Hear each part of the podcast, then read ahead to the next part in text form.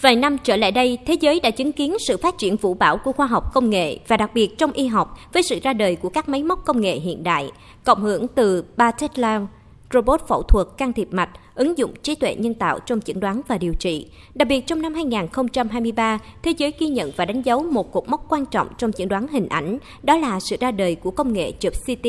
đếm Photon Counting CT.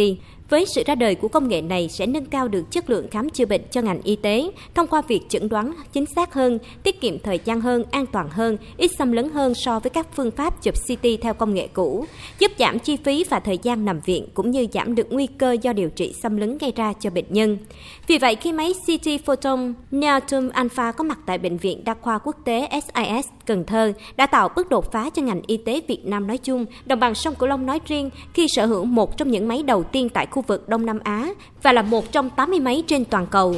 Theo Phó Giáo sư Hồ Thượng Dũng, Phó Giám đốc Bệnh viện Thống nhất Thành phố Hồ Chí Minh, máy CT Photon Neotum Alpha với công nghệ hiện đại sẽ giúp giảm liều TX cho bệnh nhân và nhân viên y tế trong phòng chụp khi tiếp xúc, an toàn hơn cho trẻ em và phụ nữ mang thai trong trường hợp bắt buộc phải chụp CT, giảm nguy cơ suy thận và các tác dụng phụ do thuốc cản quang vì liều thuốc cản quang sử dụng ít hơn so với chụp CT các máy thông thường và thấy rõ hơn các tổn thương giúp chẩn đoán bệnh chính xác hơn. Với cái chụp MSCT nếu mà nhịp tim không đều thì cũng chụp không được. Thì đối với cái photon này, CT này thì không có phụ thuộc vào cái đó. Tức là nhịp tim trên 100 vẫn chụp được. Trong khi đó trước đây là 70 là trên 70 là đã là, là rất là khó khăn rồi.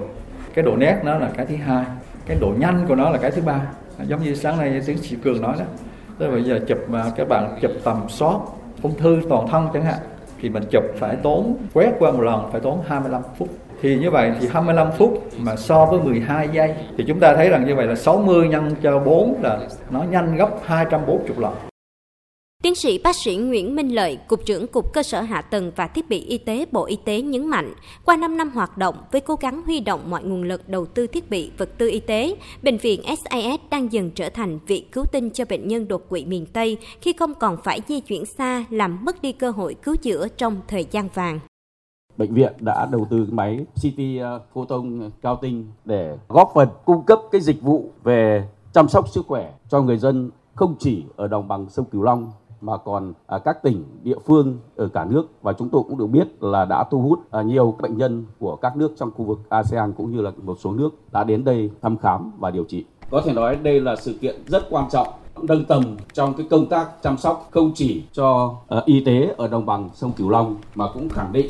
cái vị thế về công tác y tế của Việt Nam trên bản đồ của khu vực Đông Nam Á cũng như thế giới. Trong thời gian tới, chúng tôi cũng đang xây dựng đề án và chuẩn bị xây dựng và luật về thiết bị y tế với cái mục tiêu là làm thế nào là người dân của Việt Nam có thể tiếp cận được với các dịch vụ y tế hàng đầu của thế giới nhưng lại với cái mức chi phí hợp lý nhất với mục tiêu cập nhật nâng cao chuyên môn trong việc tối ưu hóa chẩn đoán hình ảnh, giúp dự phòng sớm và tiết kiệm thời gian trong điều trị đột quỵ cấp và đột tử. Trong hai ngày 15 và 16 tháng 12, Bệnh viện Đa khoa Quốc tế SIS Cần Thơ cũng phối hợp cùng Liên chi hội kỹ thuật hình ảnh y học thành phố Hồ Chí Minh tổ chức hội thảo y tế công nghệ cao và số hóa, cập nhật chẩn đoán và điều trị bệnh động mạch vành phức tạp, tối ưu hóa kỹ thuật hình ảnh trong điều trị đột quỵ cấp. Hội thảo đưa ra những điểm mới, những tiến bộ trong chẩn đoán điều trị bệnh động mạch vành phức tạp cũng như những tiến bộ trong y học hiện nay có thể phát hiện sớm nguy cơ đột tử, đột quỵ và ngăn chặn kịp thời nhờ những trang thiết bị hiện đại giúp tối ưu hóa chẩn đoán hình ảnh.